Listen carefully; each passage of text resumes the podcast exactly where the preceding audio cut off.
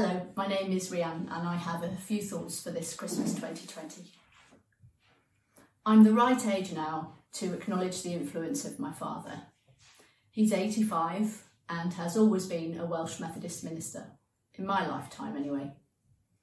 Sometimes I've sat in his small study in his flat, quite high up. It looks out over the Welsh seaside, and the building is more often than not battered and haunted by the whoosh and wail of fierce winds. Dad has boxes and drawers containing a lifetime of his sermons, mostly on the back of envelopes or small bits of cards. A phrase here, a name there, to nudge an anecdote along. And once, while picking them up and putting them back down again, he said to me, There's only one sermon, Rhian Bach, and that is love. That's all there is. He's right, of course, but how simple and how complex. Our end and our beginning, our hopes and our challenges, delights and despair circle around one word love. Christmas Day is all about love. For God so loved the world, she gave her only Son. And every year we mark his arrival, God's proof of her love, wrapped up and lying in a manger. I love you, she says. And he is a baby, my son, part of me, to show my love. And every year, in response, we wade through our to do lists the buying, the baking, the negotiations, the commercial nonsense, the family considerations to finally arrive here. Quiet. We have this moment to contemplate the enormous simplicity of God's love. And it's a strange moment. Every year, the same story, but we're different, and we bring a different self to the stable. The whole year stretches behind us, and sometimes we bounce in off the energy of our happiness and success. And other times we drag ourselves along with the weight of failure and grief. Some years we arrive here almost without noticing, such is our busyness, and we contemplate the major scene thinking, What am I doing here? What is there here for me?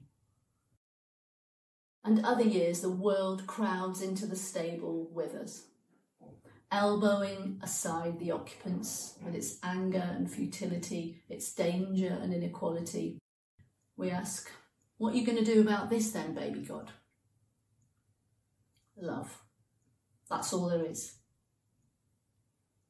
Some years we need the soft radiance of the Nativity, its peace and tranquility the sweetness of Mary, the steadfastness of Joseph, and it's a reassuring place of safety, full of gentle love. Other years, we're pleased to find God's love for the refugee family on the road a long way from home, and the stable is full of the righteous love for the outsider. Sometimes we feel the loneliness of Mary and Joseph with no friends or family around them, only strangers to mark the arrival of their baby. And we treasure any kindness offered.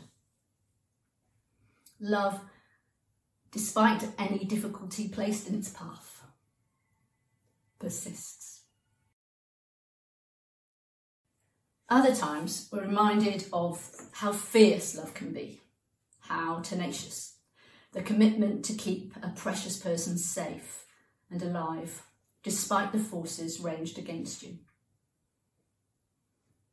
This stable is vast. It's God's stable and it can take anything we want to put in it. And it's full of love. It's the place where a mother holds heaven and light spills over the darkness the whole world is embraced by God. A cosmic, astonishing explosion of love. Where the poor clothes of the travelling and the homeless meet the heavy velvet of kings, where our exhaustion meets rest, our anxiety, calm, and our loneliness finds company. The Spirit of God blesses the weary bones of all humanity. In front of the stable is where we find ourselves again, no matter who we are or what we bring with us or what has gone before this moment. We are quiet in front of that stable, and it is full of love. And love is all there is.